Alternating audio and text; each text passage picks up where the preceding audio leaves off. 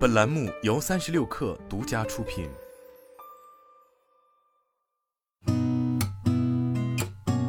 八点一刻，听互联网圈的新鲜事儿。今天是二零二三年一月三十号，星期一，早上好，我是金盛。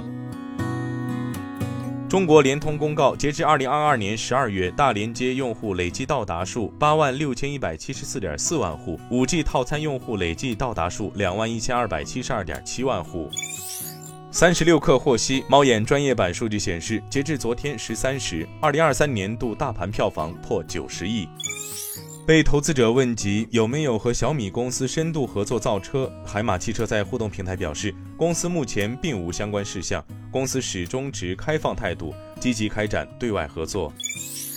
名创优品首席财务官张赛因昨天宣布退休，此前负责资本管理的副总裁张静晶将接任 CFO。据名创优品内部通知显示，张赛因退休原因是希望未来能花更多的时间陪伴家人，之后将会继续以公司高级顾问的身份帮助名创优品宣传企业文化和经营理念。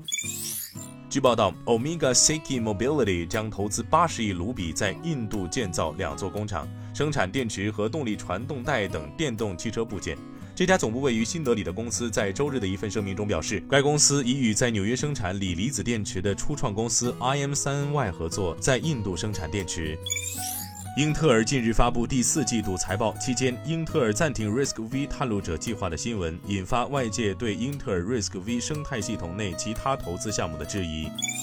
据路透社近日报道，美国和欧盟二十七号宣布达成一项协议，要加快加强人工智能的使用。以优化农业、医疗、应急反应、天气预报和电网运营。报道称，美国政府一名高级官员在官方宣布这一消息前不久说，这是美国和欧洲达成的首个全面的人工智能协议。今天咱们就先聊到这儿，我是金盛，八点一刻，咱们明天见。